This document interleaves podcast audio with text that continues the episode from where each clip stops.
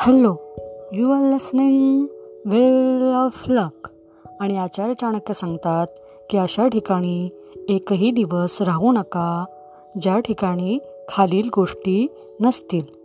प्रथम आहे एक श्रीमंत व्यक्ती. दुसरी गोष्ट आहे एक ब्राह्मण जो वैदिक शास्त्रामध्ये निपुण आहे. तिसरी गोष्ट आहे एक राजा. चौथी गोष्ट आहे एक नदी. आणि पाचवी गोष्ट आहे एक चिकित्सक. परत एकदा सांगते अशा ठिकाणी कधीही राहू नका एक दिवसही राहू नका जेथे खालील पाच गोष्टी नसतील.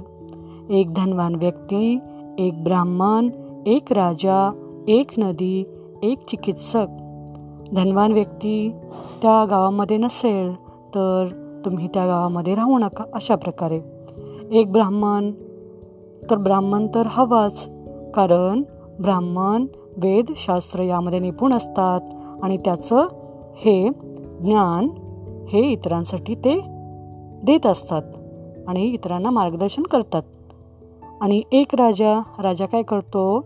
त्या प्रजेचं पालनपोषण करतो न्यायनिवाडा करतो आणि एक नदी नदीमुळे तेथील आजूबाजूचा परिसर जो आहे तो व्यवस्थित पालनपोषण होतं. म्हणून पण जेव्हा त्या नदीमध्ये जर पूर आला असेल तर त्या नदीवरती तुम्ही विश्वास ठेवू नका असं येथे सांगायचं आहे. आणि एक चिकित्सक म्हणजे एक डॉक्टर एक वैद्य जर तिथे नसेल तर तुम्ही अशा ठिकाणी राहू नका असं आचार्य चाणक्य सांगत आहेत. Okay thank you.